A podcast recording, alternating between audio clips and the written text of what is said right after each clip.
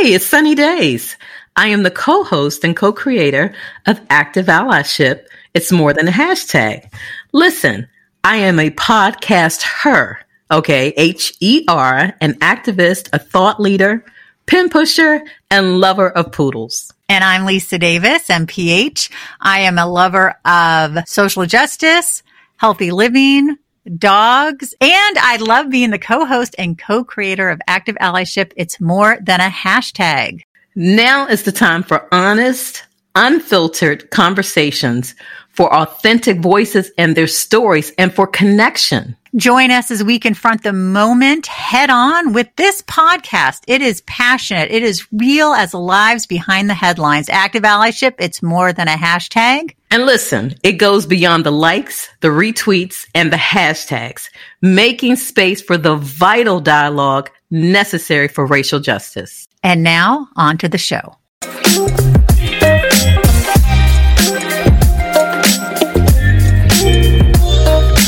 Hi, I'm Lisa.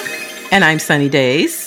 So glad you're listening to Active Allyship. It's more than a hashtag. We are very glad today to have the wonderful Dr. Elizabeth Hinton. Elizabeth Hinton is an associate professor in the Department of History and the Department of African American Studies at Yale with a secondary appointment as professor of law at the school. Hinton's research focuses on persistence of poverty, racial inequality, and urban violence in the 20th century United States.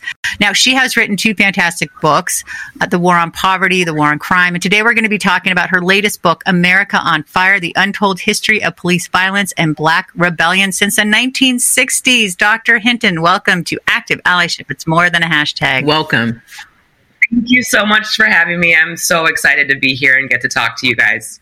Well, thank you. Thank you. So we're going to jump right in. And, you know, as we ask every guest on every show, the first question is, what were you marinated in?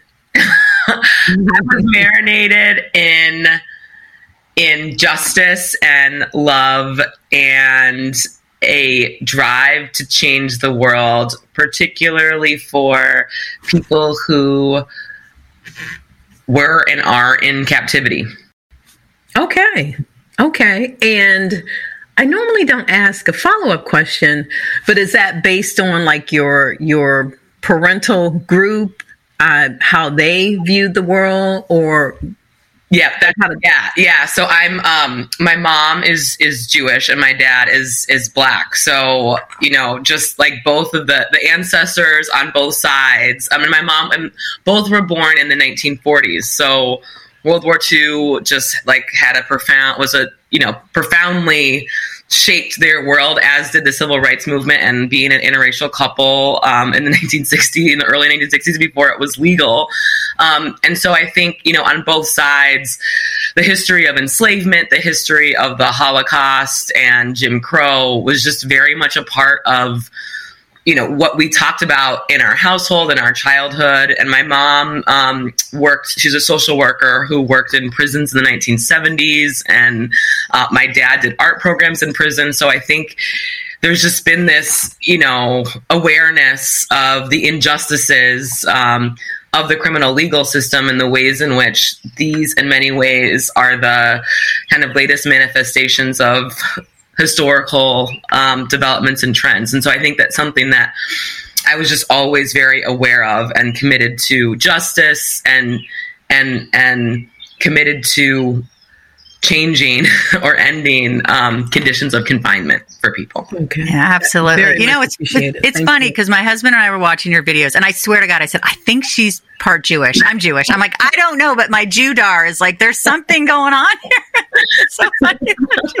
At any rate, the book is incredible. So from June 1968 through 1972, there were about 2,000 rebellions in segregated black communities. And I love the way you go through this and the history and the way the, the wording and the word choice, of course, with the white supremacist word choice, it's riots and gangs and all this bullshit. When, when it's white rebellion, it's a totally different story. So talk to us about those rebellions and why that word rebellion is so key. And we've got to stop saying riots. Yeah. So, um, you know, we, I don't think that we have fully appreciated the extent to which the the socioeconomic root causes of this political violence um, you know, throughout this, throughout the mid to late 1960s, but especially in that period of 68 to 72 in the early, um, into the early 1970s, is really rooted in a shared set of grievances and demands as a civil rights movement.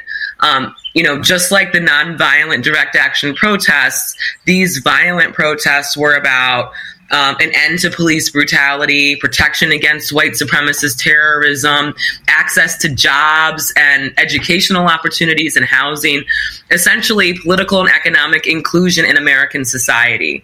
And instead of recognizing these pol- these political these violent political acts as a form of protest, policymakers and law enforcement officials you know, saw them as as criminal and senseless and meaningless, and they called them riots. I mean, Johnson himself, following kind of the first major uh, rebellion in, in Harlem in, in the summer of 1964 said, you know, this has nothing to do with civil rights. This is, you know, not about the March on Washington. This is, um, this is criminal. This has to do with, you know, juvenile delinquency and crime and we're going to treat it as such. And so, in labeling, in, in failing to recognize this as a form of protest, as the outgrowth of, you know, in, in the two, in the thousand some cities that erupted in that later period, um, you know, there for for decades, uh, activists had tried through nonviolent direct action channels to to to, to change um, their immediate conditions, and you know, when people start throwing rocks at police or burning stores or looting, that's when they have they feel like they have no other recourse um, to make change. And so instead of recognizing that, the response has been uh, more police instead of giving people the, the, the basic social services and resources that they need to live full and vital and healthy lives. And so in in with in labeling these incidents as riots and therefore criminal. The solution becomes the police, and we've been stuck in this policy cycle ever since. Um, where we where we really need to get beyond the police if we're if we're if we're serious about preventing um, the kind of anger and despair that's behind this polit- this this form of political violence in the future. Yeah, yeah. This is um, I, am going to use the word interesting for lack of a better one. Lisa and I were talking about the book earlier, and she's like, "Oh, I'm so excited." And I was like, "I'm not," and it has nothing to do with the content of the book because it is exceptional, right? And I recommend that everybody read it. Yes, I I, I must be going through a period of black fatigue like that i think that's how i'm feeling. And so when i i started reading the book and peeling back and by the way i love the way you have this broken out. And you talk about the origins and then the cycle and the projects and um, the vigilantes and the snipers and the poisoned tree. Uh, what came to mind? I, I actually wrote this down. I said this isn't new or news really. The police have been serving in the capacity to protect and serve European Americans since their existence. And so um, I don't, I don't, I, I felt like it's important to say that, but I also don't want it to take away from the, the fantastic job that you've done in putting this together to help people see.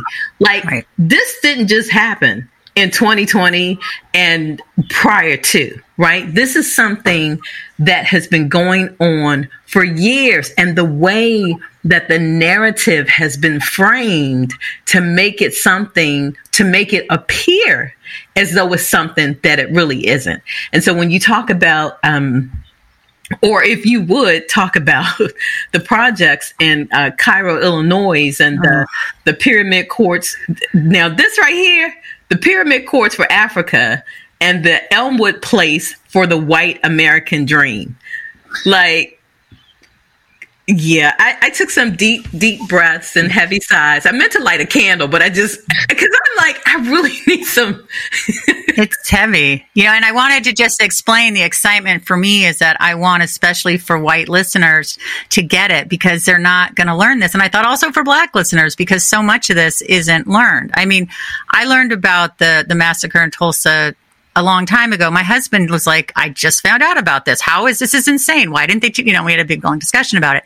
But anyway, back to you, Sunny. I just wanted to throw that in. It's more oh, that no, excitement no, of like, fine. this is such pertinent, insanely important information. And, and, it's a, a great conversation to be had. Simply Absolutely. saying that, you know, as a as a woman of color who has had lived experiences with this police behavior Yep. and the narrative that perpetuates is for the the betterment of the country is absolute BS. Right. Yeah, so my ha- my my mind is just buzzing from, from everything that you're saying, and let me just let me just say that I, you know, the, the the black fatigue that you're talking about is totally real. I mean, I think, you know, and and it's been exacerbated by the, uh, you know, like the parade of the videos, which I don't, you know, I can't I can't watch um because it's just too much. Me either. I Um, won't. I yeah. will not.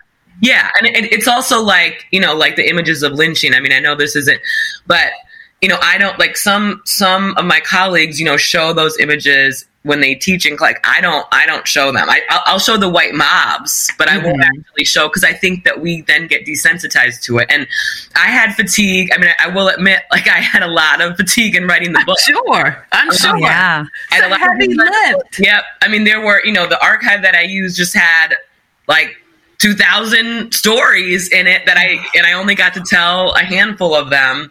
Um, and I think, you know, I wrote a lot of it during the summer of 2020. So in some ways it was therapeutic, but it, um, yeah, the fatigue is, is definitely real. And I think, you know, one of the one of the big things that I wanted to show and, and, and why I, I kind of produced, you know, I was sitting on this archive that I had. I had written up some of it, but I didn't know quite what to do with it. And then George Floyd happened. And I really thought it was important for people to understand that this has been going on for a long time. This has been going on for decades, if not centuries. And the difference is, you know, adding to the fatigue that we that it's it's more documented now. Like what's been going on in our communities that low income people of color have been talking about the police violence, the brutality, the aggressive everyday encounters um, are now are now being brought to night and light and made undeniable because of the, the video evidence, because of the proof that we have. Um, but this has a really long history, and I, I and I wanted.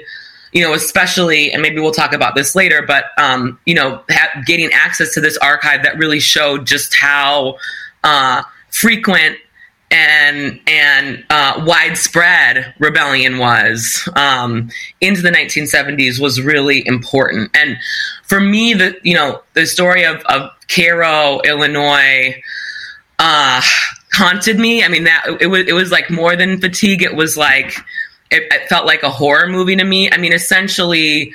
You know, this town at the southernmost tip of Illinois. Um, so basically, the South just under um, half black, was completely terrorized by the white political and economic establishment and the white supremacist mob that was also deeply entangled with the white supremacist uh, or with the white establishment and the police department.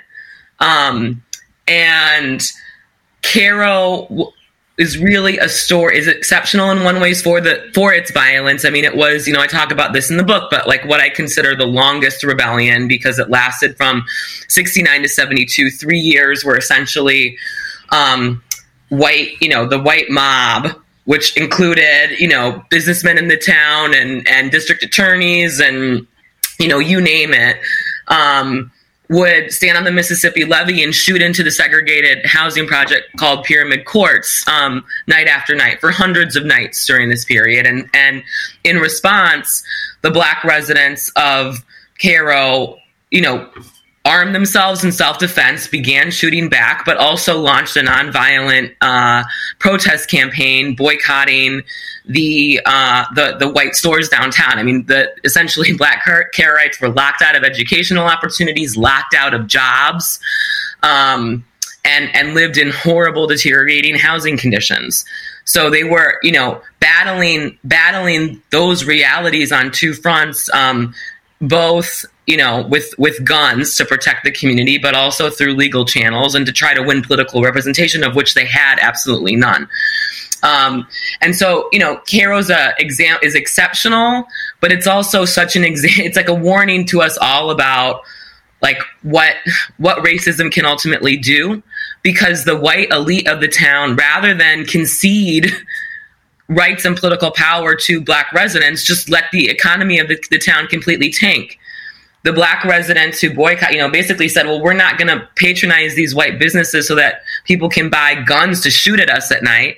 They successfully led to the closure of 17 businesses. You know, m- many of the people, the white, uh, more mobile people who could leave did, or their children left. Um, mm-hmm. The town is now considered a ghost town. And this is, again, a warning about like what racism can ultimately do if you hold on to white supremacy like that it just it kills it leads to the it can lead to the death of communities the death of vibrant communities for all of us.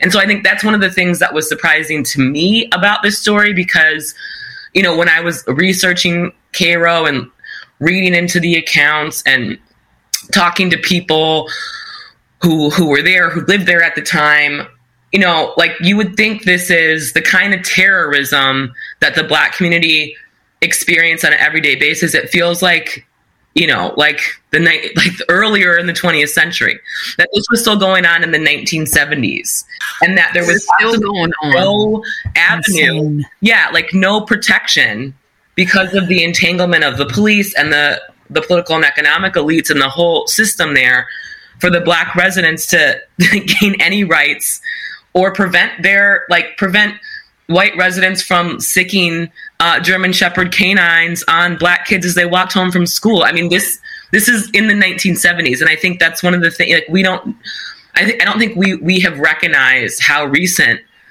um, and how enduring this kind of mob terrorism is, and you know, of course, we saw this mobilization and this resurgence.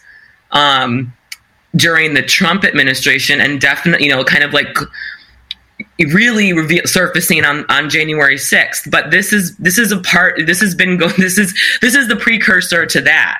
Mm-hmm. Um, you know, these are the these are the grandparents of. Uh, of, of, of the people who attacked the Capitol on, on January 6th. And, and, you know, just reminds us that there is, there is a, really, really rich tradition of this type of violence, which never gets labeled criminal. Right. Um, in the same way that protests for racial justice, whether or not violent or violent, do, and and has historically also been deeply entangled with um, with the police. You know, and I, I'll also add when you know just talking about the story and how the um, African American citizens had to arm themselves to protect you know their families you know their property and there is a resurgence of the african american community um, purchasing firearms and permits and all the licensing and everything that goes with that. And that is concerning for many people. I think the non melanated side or community, I should say, because it's like, okay, why are all these uh, people of color purchasing firearms. Well, who didn't see the insurrection? Who right. didn't see the the khakis and the tikis, the tiki torches? Who has not seen all of that? And who has not seen that there's not much being done about it? And so, you know, I have to say, I, I can't I can't imagine, but I'm also hopeful that I'm never put in a position where someone comes to my place of residence to uh, attempt to remove me because they believe that I don't belong in this community. And so, you know, I know that's, you know, kind of roundabout way and probably for another show, but I wanted to touch on that because there is a concern um, that people of color are, are owning more firearms. And I'm like, well, what is the concern? Like the non-melanated population has had firearms and weapons of mass destruction for eons, and nothing is ever said. Right. Nothing. Right. There's a great new book by um, Carol Anderson, the uh, historian at Emory, and she talks about this. And she talks about how the Second Amendment has never was never meant for black people, has never applied for black people. And actually, I mean, this is a big insight that I got out of the book that I didn't even, you know, didn't even put together before. But that the Second Amendment itself was about was a concession that um, that the like New England colonial elite made to the southern uh, the southern representatives in order to like keep them in the union because they because in in slave owning communities again because the threat of rebellion has always been so real slave owners, especially on big plantations, had guns. They needed guns because they were outnumbered by uh, enslaved Africans who they were, you know, treated as property and um, and and and and and working under abysmal conditions. So there's always been because of the threat of this of rebellion. There's always been an attempt to limit the a- access to um, black people's uh, gun ownership. But I think you know, on the flip side of that, we've also always seen, um, you know, black people arming themselves for self defense. Like my my grandfather, who grew up in Columbus, Georgia, um, kept guns in the house because just to protect himself against uh, white supremacists, and he had no other you know re- way to do so. That's the only way you can protect your family, and that's one of the things that you know I really talk about in the book to help us understand this new form of violence that emerges. That you know after Martin Luther King Jr.'s assassination, the kind of main thrust of uh, civil rights and racial justice protests really transitions from nonviolent direct action to this move, like we saw in, in Cairo, for armed self defense. Because if conditions hadn't changed and you're not, your community is not getting protected from police violence and white supremacist violence, then the logical response is to arm themselves. I mean, I, I think, you know, this is something that like I've even talked about in my household. Um, if if if if you know that a white mob has guns, you know, it's kind of like yeah, like what do you if they have guns, then you have to have guns. I mean, what are you supposed no, to do? Of course. And and that's what the problem is. That's why you know we just need to get rid of guns. Um, we just need to get rid of guns. It's you know it's crazy.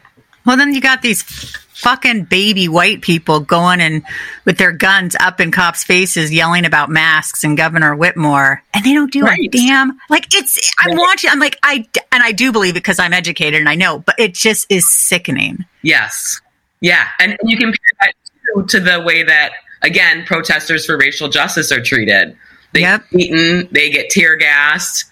Um, yeah during peaceful vigils and and you know yeah that's a that's a really the contrast between the kind of resistance to the COVID restrictions and the the mobilization of various militias and all of that, um, you know, just reflects again like what what protest is legitimate and what protest is consistently criminalized, which is why the terminology that we use is so important. One of the things I heard you say in an interview was that you you wrote, "I hope people walk away when they read America on Fire that we have to move beyond reform. Reform yeah. is not enough.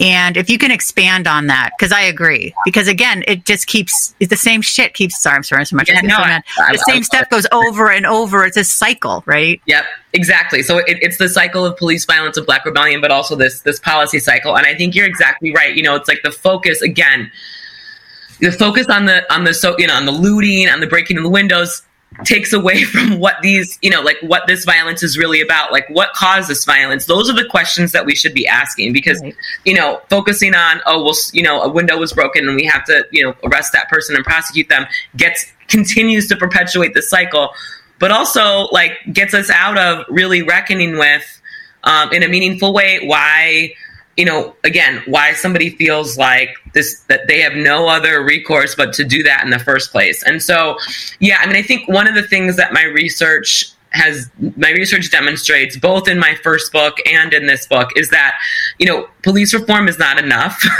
that we you know consistently when uh, when when violent political rebellion emerges the response is okay you know that's when these conversations about um, police community relations and police reform really speed up. I mean, I think that, that that's one of the reasons, you know, obviously the conversation about police brutality and policing in the US has been, you know, increased in scale since the outbreak in Ferguson in 2014 and the killing of Michael Brown, but it really was last summer and just the the the the violence and the property destruction that we saw in so many cities and again, we need to emphasize that the vast, vast majority of these protests were completely nonviolent, and that the violence that did emerge was always in response to police. Uh, responding to a peaceful vigil or a nonviolent demonstration with tear gas and by beating protesters. So, you know, the police incited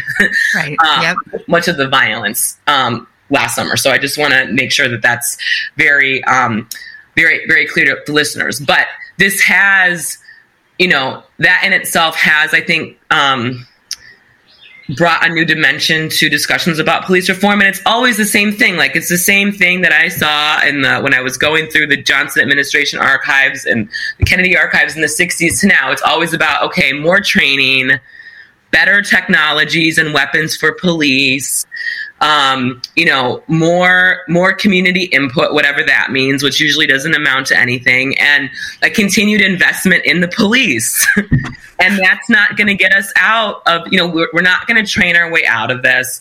We're not going to, we're, you know, like investing more in things like body cams. Don't stop police killings. Don't relieve police Clearly. tensions. Yeah, exactly. And so what, Clearly. you know, what we need to do is is to go back to what uh, the National Advisory Commission on the on Civil Disorders, or the Kerner Commission, recommended to the nation and the Johnson administration um, in 1968, which is you know, they basically they, they told the American people if, if we're serious about preventing uh, rebellion, of course they called it rioting. If, if we're serious about prevent, preventing the riots, what we need is a Marshall Plan for American cities. We need to invest in um, in institutions. We need the public and private sector to mobilize for job creation programs uh, for for low income Americans of color. We need a complete overhaul of uh, public school systems in urban communities. We need to, to revitalize public housing and, and make low income and, and, and, middle income housing available available to people. Basically, we need we need the investment that ended up going into police and surveillance and incarceration into communities themselves and and we never got that and so we, you know we, we have to wonder like what the us would look like today um, if the investment that the Kerner Commission called for had been realized. Uh, but policymakers have been resistant, even though it's recognized that m- much of the root causes of, of poverty and crime are employment issues, are about educational disparities. And yet, um, again and again, the solution, the, in, the investment is in uh, policing those communities and eventually warehousing um, mostly young men of color uh, behind bars in the prison system. So, um, you know, we're not.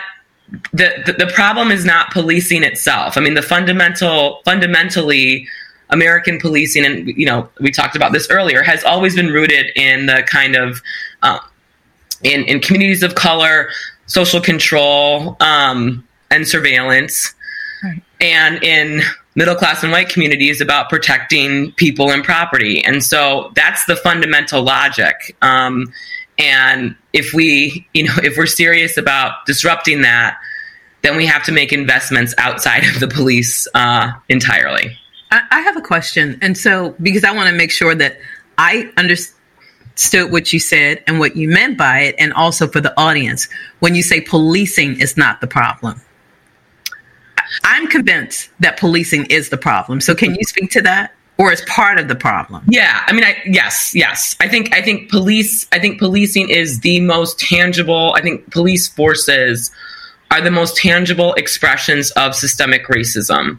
But the problems do not start and end with police. The problems, you know, are fundamentally rooted in an unequal distribution of resources and racial inequality and discrimination that has defined and structured social relations in the US historically. And so, you know, result if even if like magically, and this would be impossible without changing conditions, but if if if uh if policing if police community relations were somehow you know were were improved this would not solve the inequalities that are at the heart that that create the circumstances through which you know an outside officer Derek Chauvin with the gun is responding to um, you know a call about a counterfeit uh, $20 bill that ends up in a nearly 10 minute uh, murder. Um, so it's really about redistributing resources in this society and, and bringing about a different kind of governance that's premised on equality and that um, will you know provide vital vital jobs for people healthcare childcare educational opportunities college scholarships for all american children houses that don't uh, that have hot water and, and, and, and heat and running water and that don't have um, vermin running through them. I mean just a basic standard of living and and and and support so that um, every person in this country has the things that they need to live a vibrant um, and healthy life and to thrive. And and those things for me are part of what public safety should be. Like i think you know part of it is expanding our definition of public safety to say you know a safe country means that every every child, every person, um, you know, has enough food to eat every day. That's to me part of what safety should be. And so, I think that we need to move. Be, we need to move these conversations beyond the police and think about what kind of society we want to build, where the kind of policing as we, as it exists today isn't necessary. Um, okay. Right. Yeah, that that makes sense. And and Lisa, I know you want to jump in. I just have like one oh, no, more. Go ahead, hon. So, um, Dr. Hinton, when you mentioned uh, having a community voice or the community having a voice uh, in terms of the way that America is shaped and the political tones, if you will, I my thought on that is one, which community? Because it's not community holistically. Like they're listening to the voices of communities that are not um, where black and brown people are not represented. One, and then I hate to say this, but like when you think about the political landscape, there are a lot of people in politics that really don't want to see and I know the audience can't see my hands but it's it's almost like a scale that don't want to see the scale evened out because it's really as simple as having a conversation and the stroke of a pen to make many uh, situations that are not equitable equitable for people across the board. You know what I mean? So when when I know that they can make these changes in policing, in the infrastructure for education, for housing, for all of that. And then you have people in office, because I guess they're still the, the granddaughters and sons of those who were in office before who have continued to perpetuate this this imbalance.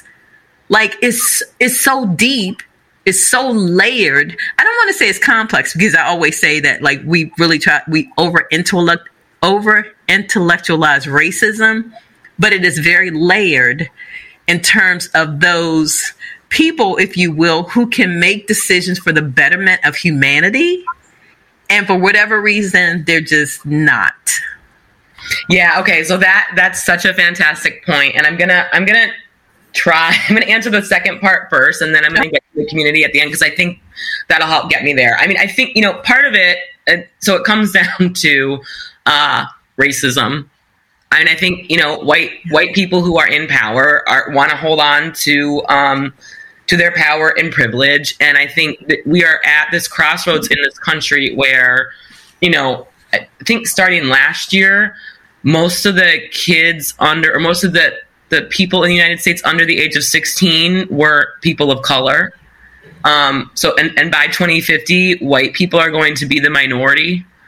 And, and that and, and now we see a Republican Party that's just that knows that it, its policies um, and its platform are not winning, and that the only way that it can survive is through minority rule. Um, and so I think we're really we're really beginning to see um, you know a mobilization of a of, of that response to hold on to uh, to white supremacy and white power, and that's you know and the earlier comment about Tulsa made me think too about just the way that like there's now this backlash about what they're calling critical rate teaching critical race theory. Which say it, yeah. Please, what the heck? Yeah. So, so like, like what the heck? right. It's basically erasing an attempt to erase the history of racial oppression um, exactly what we're talking about today. Right. From, from what we're, you know, it, it's creating a, a, myth of uh, of a white republic.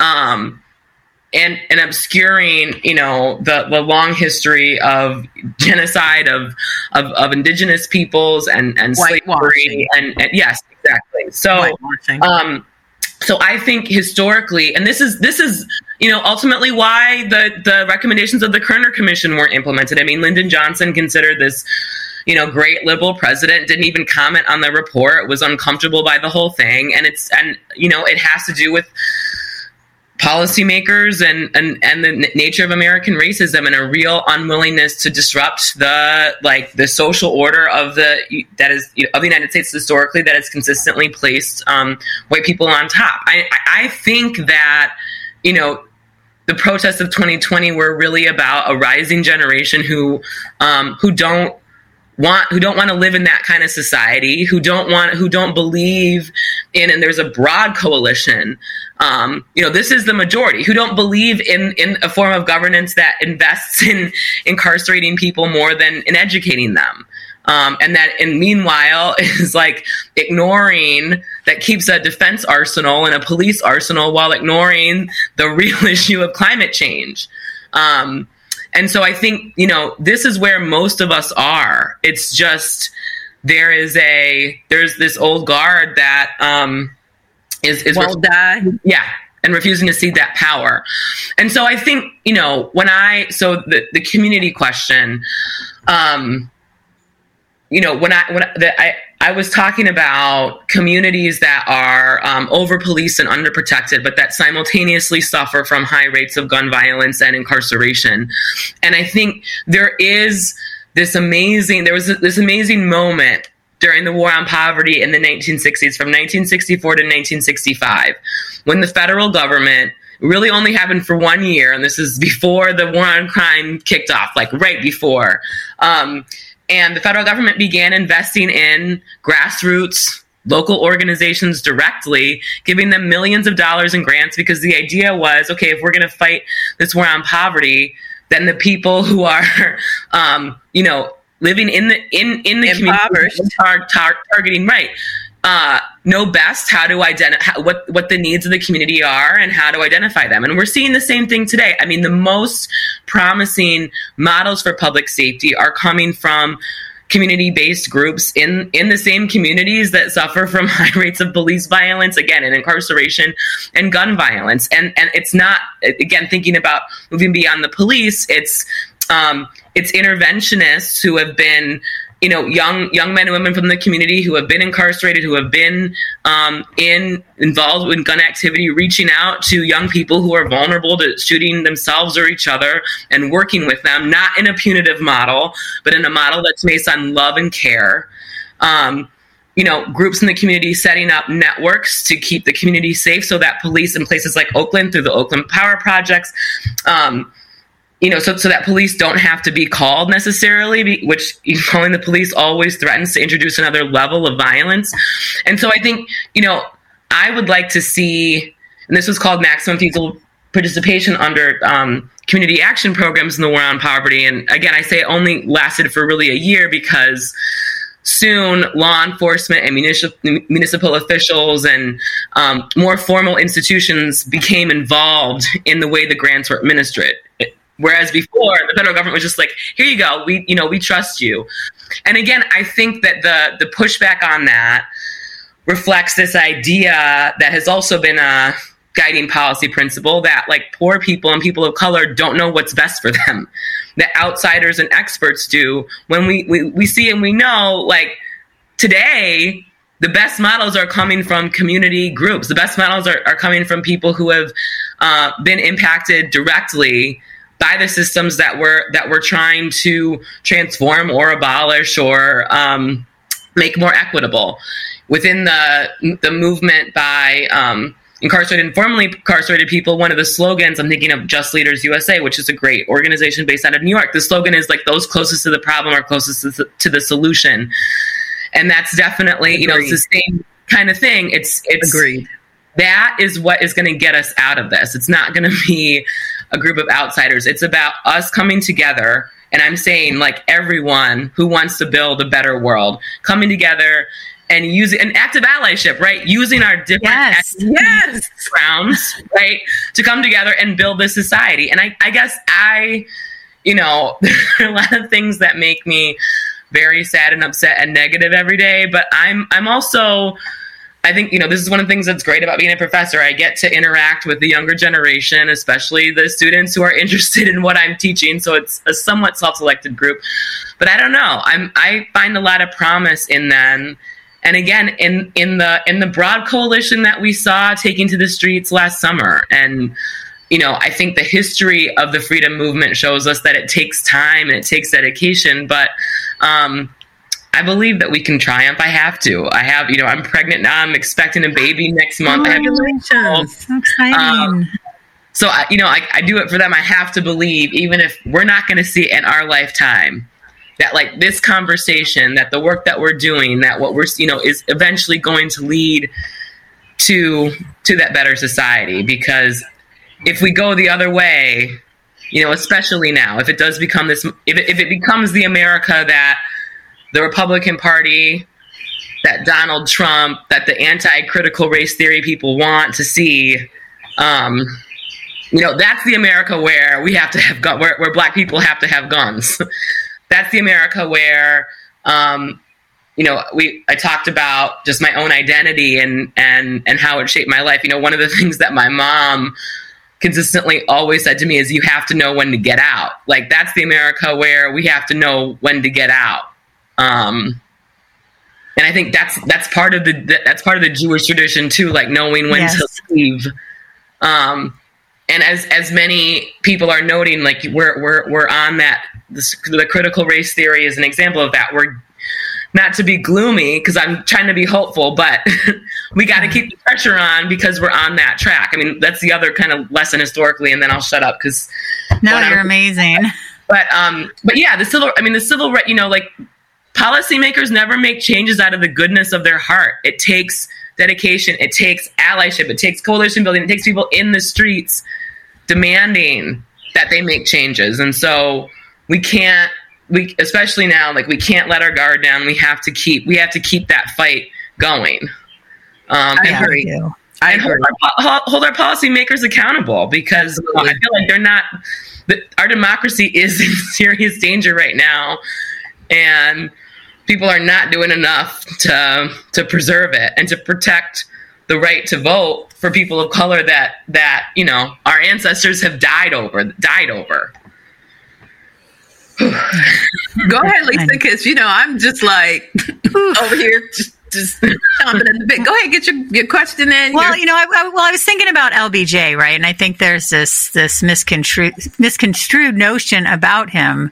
And you know, even my husband, who's always reading history, and I think he read a whole biography on him. At first, he's like, "Well, wait a second, didn't he sign the blah blah blah?" And I'm like, "Yeah, but," and then he listened to interviews. He goes, "Man, okay, all right, yeah, I didn't know that." So again, even someone like him who goes out of his way to learn stuff thought he was learning the right stuff. So talk a little about LBJ and what, what was problematic yeah. with him. Uh, so LBJ is like one of my favorite people in history because he's such a enigma. He's kind of like right. like you know, in some ways like Jefferson. You know that he's um he's a Jefferson type figure in some ways and very complicated. When I started doing the research, and I talk, you know, I talk about the Johnson administration in America on fire, but but it's I, I talk a lot about the Great Society and the, um, the, the, the, the, slow merger of the war on poverty and the war on crime in my first book. Um, but it took me a really long time to kind of like weigh with Johnson and wrestle with um, his intentions. Historians are kind of obsessed with intentionality, like, yeah. you know, um, and I didn't when I started the research, I didn't realize. I thought that you know when I set out to kind of like tell the history of crime control policy and how we got to mass incarceration, I thought that it, the story began in Nixon.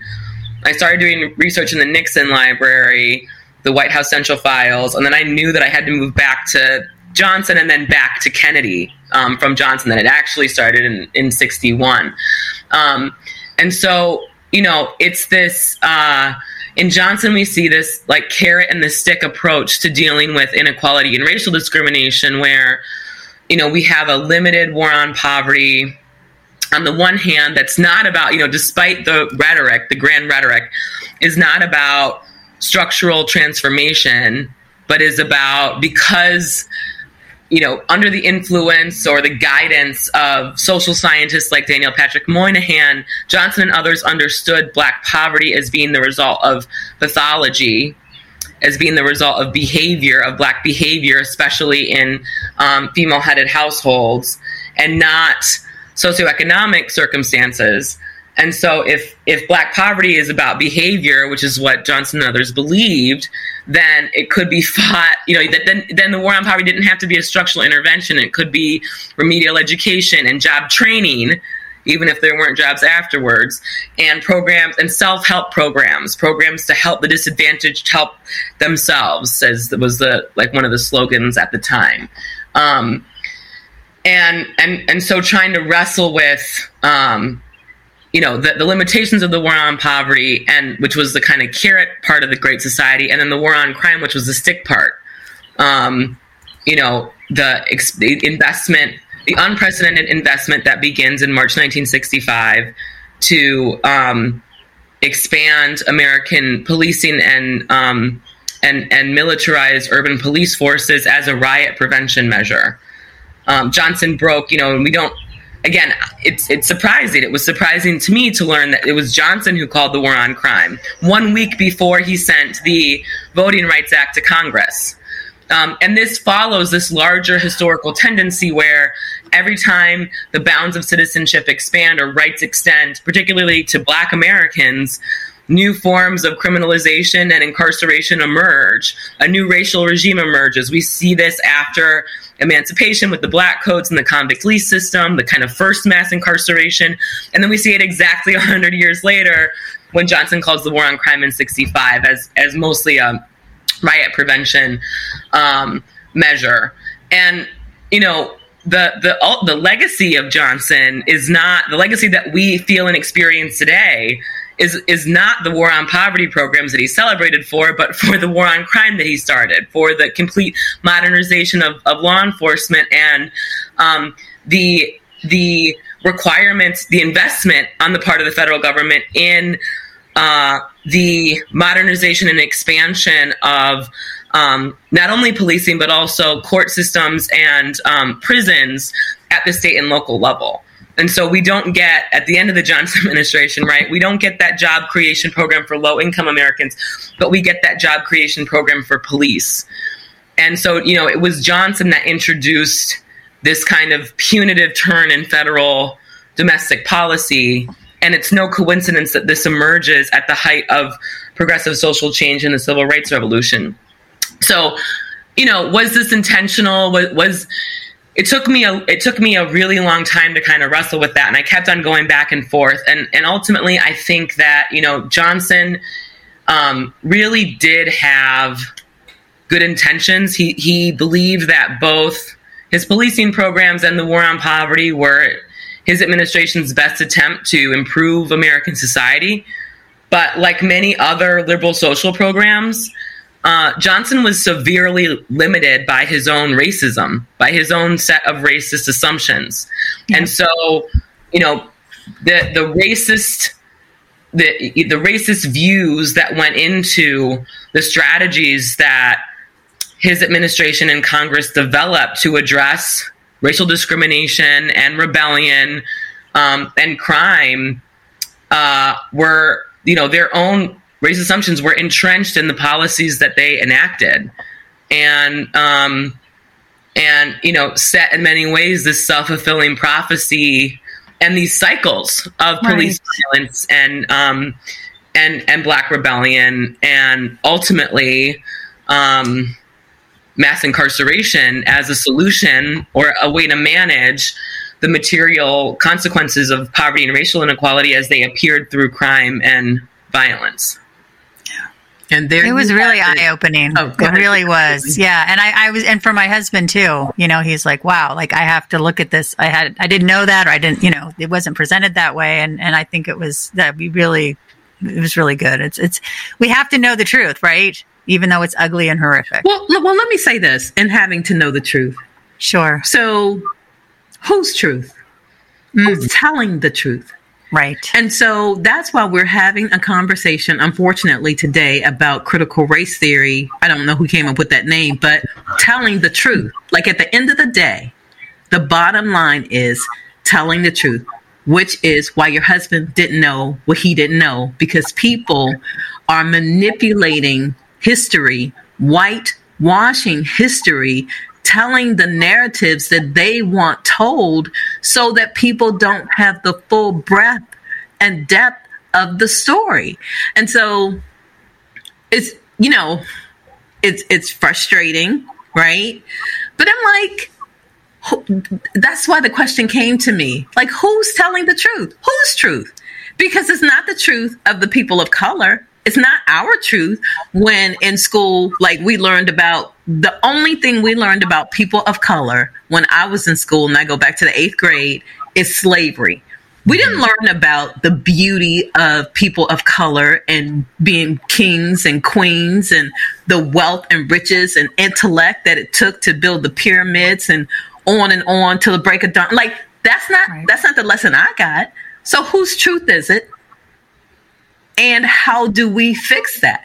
Because the truth is not being told. And I say collectively and globally, because if the truth was being told, if we wouldn't even be having discussions about critical race theory or the, the 1619 project.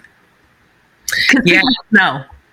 That's one of the things, you know, that, that I think for me, one of the difficult things to wrestle with in, in America on Fire was just, you know, really dealing with some of the shortcomings of the civil rights movement which you know like we there's this there's this narrative that and this is you know what conservatives use a lot to say you know that okay the civil rights movement solved everything. Now there's equal playing field. Goodbye. And, and any and any continued inequalities are people's own fault you know that it's not related to anything else. The civil rights movement solved everything. And and rebellion itself um, some of the transformations that we've been talking about in this conversation you know, really expose that the civil rights that, that for many, especially poor uh, Black Americans, the, the civil rights movement did not change everyday conditions.